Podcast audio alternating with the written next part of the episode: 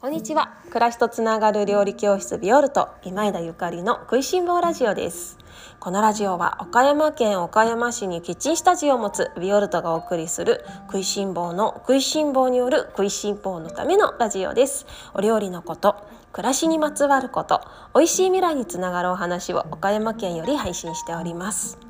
皆様おはようございます。料理家の今枝ゆかりです。本日は10月9日土曜日です。いかがお過ごしでしょうか？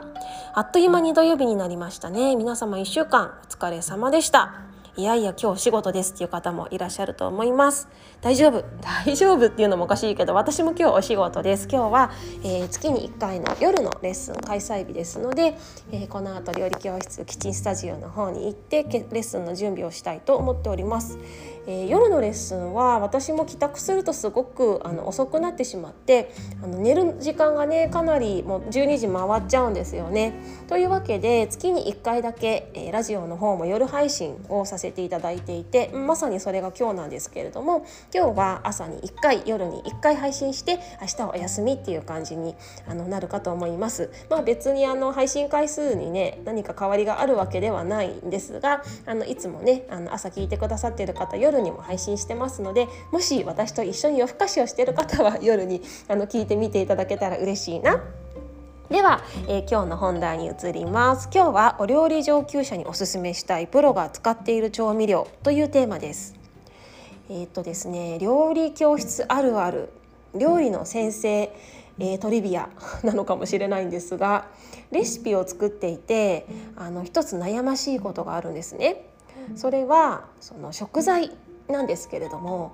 この食材使ったらみんなのお家にないかもしれないなとかこの食材をレシピに記載してしまったら手に入らない方もいらっしゃるかなとか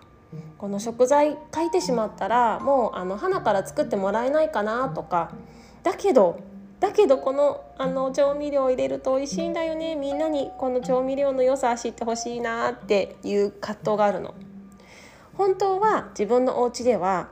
あの使っている調味料があるんだけれどもそれをレシピに記載してしまうとみんなは作れないかもしれない。多くの方があの作りにくくなってしまうかもしれない。この葛藤です。あのどっちもないんです。正解がないの。正解がないのね。どっちでもいいんですよ。ただあのどういう風に届けたいかっていうだけで。で私もこれよくね悩むんですよね。自分だったらこれ入れちゃうんだけどっていう。で今日はそんなお話です。これはあの私だけじゃなくってあの多くの料理家の方そして料理のあの教室の先生ですねのあの共通した悩みだと思うんですもしかしてねこのラジオ聴いてる料理教室主催の、ね、方がいらっしゃったらうんうんうんってうなずいてくださってるかもしれないんですけれども皆様のあの共感を得て 勝手にあの共感を得まして今日はそんなお話です。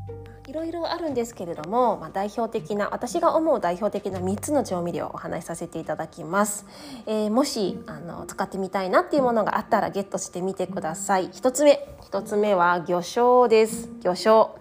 料理教室のビオルトのレシピにはね魚醤ってあの書いてあるものがいくつかあります。っていうかまあ結構多々出てきます。キッチンスタジオでもイタリアの魚醤、えー、コラトゥーラですねを販売させていただいているので料理教室にのキッチンスタジオでご参加の皆様にはまあ魚醤が気になる方はここにあるから買ってっていう感じなんだけれどもただオンラインでねご受講をしてくださってる皆様におきましてはどこで魚醤を買ったらいいのかわからないなっていう方も多いかもしれません。えっとオンラインレッスンの方には私が使用している食材の入手先なんかもあの記載しておりますのであのぜひ辿っていただきたいですしあの手に入らない調味料がある場合はお気軽にあのお問い合わせいただきたいんですけれどもそんな魚醤を使いこなせるとめちゃめちゃお料理が美味しくなるんですね。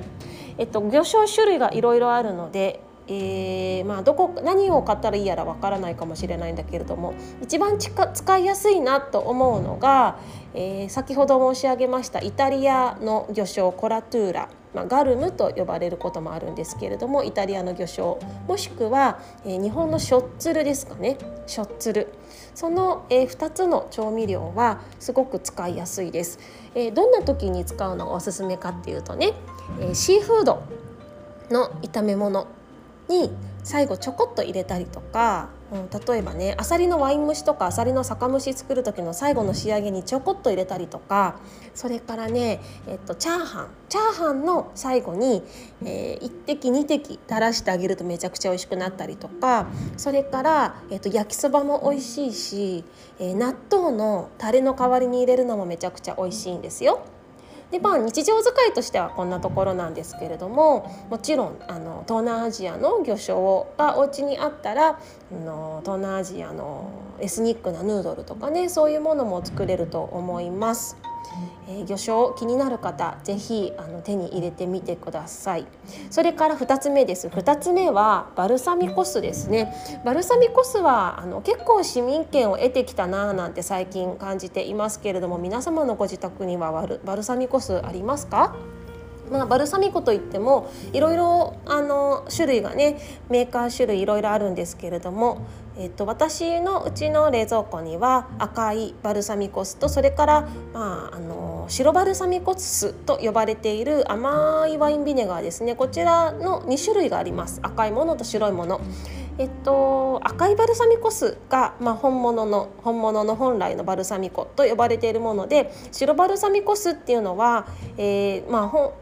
細かなことを言えばバルサミコって呼んじゃいけないんだけどねイタリアでは、まあ、日本では法律がないので何とでも呼んでいいんだけれども。ただどちらにしてもその甘いあの甘みのあるブドウ酢っていうのはすごく使いやすくって料理教室ビオルトでも販売しているんですけれどもめちゃくちゃあの人気のえー、調味料ですねビネワインビネガー特にあの白バルサミコ酢が欠品してたりするとみんなから「ゆかりさん今日白バルサミコ酢ないんですか?」ってあの怒られてしまうぐらいとっても人気の商品で今まで使ったことなかったっていう方もねもうすっかりこれがないと困るっていう風な感じになられています。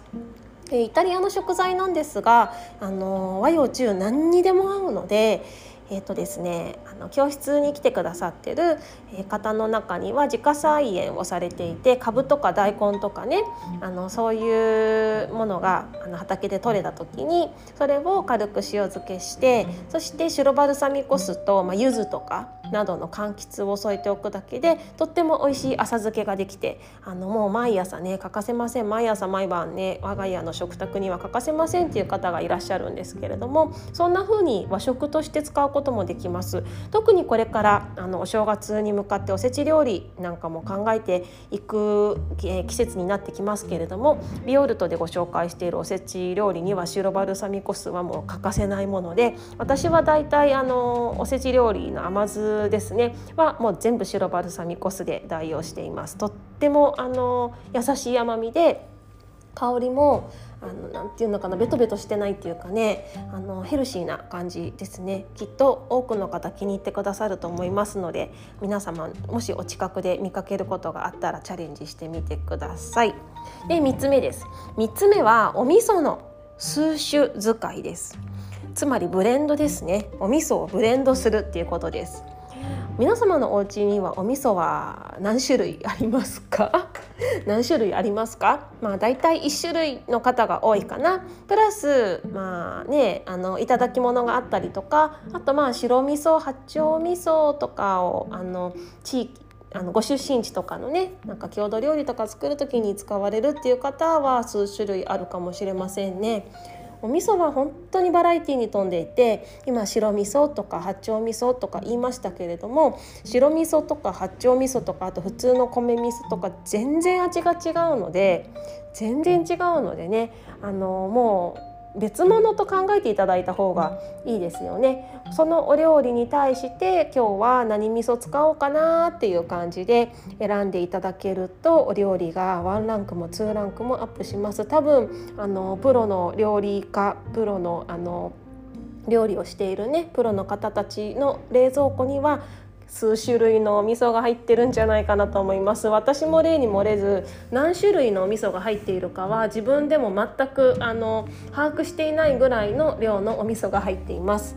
例えば白味噌も入ってるし、えっと、米味噌も入ってるし麦味噌も入ってるしえー、自家製の、あのー、まあ米味噌なんだけど結構熟成した甘くないんだけどかなりあの黒くなった八丁味噌的なものとかあのいろいろありますね、まあ、そんなにあって冷蔵庫がパンパンでどうするのっていうところはあの聞かないでほしいんですけれども 聞かないでほしいんですけれどもそのそれぞれのレシピに合わせてお味噌を変えたりとかそれからねブレンドも美味しいのブレンド。今日はあのー、甘味噌と白味噌と普通の米味噌を少しブレンドしてみようか半々とかね今日はなんか3対7とかねそれをすり鉢の中でブレンドしてお味噌汁にしてあげたりするのもすごく美味しいんですよ。もしお家にあうちには数種類お味噌あるわっていう方はあの別々に使うのもいいしブレンドにするのもとても楽しいので是非これからお味噌のねなんかお鍋とかねあの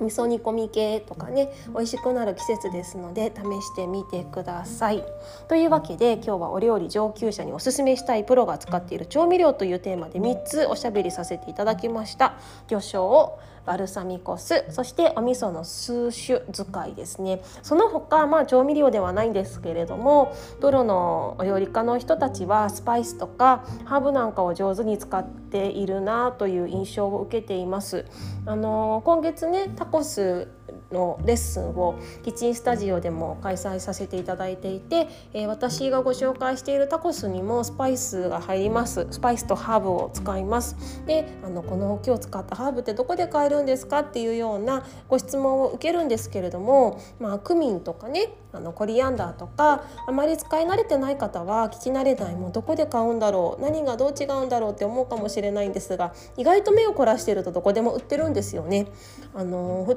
大きめのスーパーだったらスパイスコーナーに売っていたりしますし、まあ、あのデパートとかね、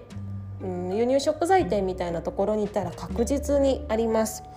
うん使ってみると意外とそのお料理の幅も広がったりとかあと普段のあのカレー？カレーのルーを使ってカレーを作るにしても少しあのコリアンダーが残ってたりとか少しクミンパウダーが残ってたりとかした時に、えー、プラスしてかけてあげるとあの自分の好きな味わいのカレーねあのカレーになるんじゃないかななんて思っております。まあ、シンプルなねこういうハーブとかスパイスとかもあまり使わないシンプルなお料理っていうのも私とっても好きなんですがでもやっぱり台所に私はスパイスやハーブがないとちょっと寂しいしもちろん魚醤やバルサミコ酢やねさまざまなお味噌があることでよりあの台所に立つことが楽しくなっているなと思っております。えまあ、料理っていうのは創造的なね毎日の、まあ、やらねばならぬことなのかもしれないんだけれどもとっても創造的なあのイマジネーションを膨らむねとってもあの楽しいお仕事ですので、まあ、食欲の秋と言いますから皆様もさまざまな調味料を挑戦してあの上手に使っていっていただけたらなと思います。またあの音声配信の方でも魚醤やバルサミコ酢お味噌のお話スパイスやハーブの話もたっぷりとしていきたいと思っております。それでは皆様今日も美味しい一日をお過ごしください。暮らしとつながる料理教室ビオルト今枝ゆかりでした。